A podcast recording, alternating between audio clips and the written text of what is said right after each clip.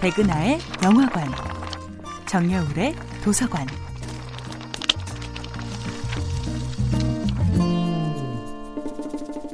안녕하세요. 여러분과 아름답고 풍요로운 책 이야기를 나누고 있는 작가 정여울입니다. 이번 주에 만나볼 작품은 셰익스피어의 리어왕입니다.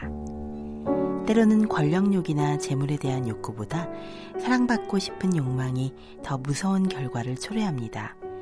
리어왕이 바로 그런 경우입니다. 그는 말년이 되자 더 이상 정치나 재산에 미련을 두지 않고 남은 생을 세 딸의 보살핌 속에서 편안하게 살겠다고 결심합니다. 이것이 그의 치명적인 실수입니다. 자신의 의지가 아니라 딸들의 보살핌에 기대어 살겠다는 나태함이 그를 망가뜨리기 시작합니다.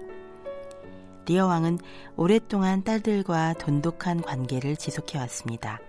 내 딸들은 내가 왕일 때나 그렇지 않을 때나 상관없이 언제나 변함없는 애정으로 나를 받아줄 것이라는 확신. 그것이 없었다면 그는 아직 건강함에도 자식들에게 영토를 분할하는 엄청난 결심을 할 수 없었겠지요. 이 작품에서 갈등의 주 원인은 리어 왕이 딸들에게 재산을 분할하는 방식입니다. 그는 딸들이 나를 얼마나 사랑하느냐에 따라 그 사랑의 크기에 따라 재산을 분할하겠다고 선포합니다. 이제 과인은 통치권과 영토의 소유권, 국사의 근심거리들을 모두 벗어버릴 생각이니 딸들아, 나에게 말해다오.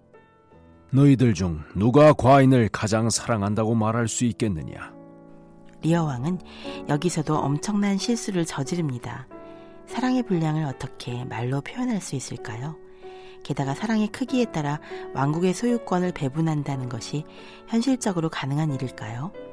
리어 왕은 어쩌면 제왕으로서는 모든 것을 다 누렸지만 사랑만은 얻지 못한 애처로운 애정결핍증 환자가 아니었을까 싶습니다. 딸들아, 도대체 너희들 중 누가 나를 제일 사랑하니라는 이 질문의 문제점을 제대로 이해한 것은 막내딸 코딜리아 뿐이었습니다. 그런데 첫째 딸 고너릴과 둘째 딸 리거는 리어 왕의 어리석음을 기회로 삼습니다. 더 많은 재산, 더 많은 권력을 얻는 길로 말입니다. 첫째와 둘째는 서로를 미워하지만 아버지 또한 사랑하지 않습니다.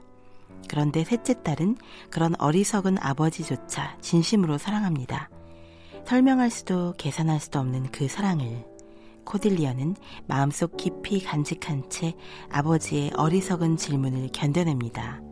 정여울의 도서관이었습니다.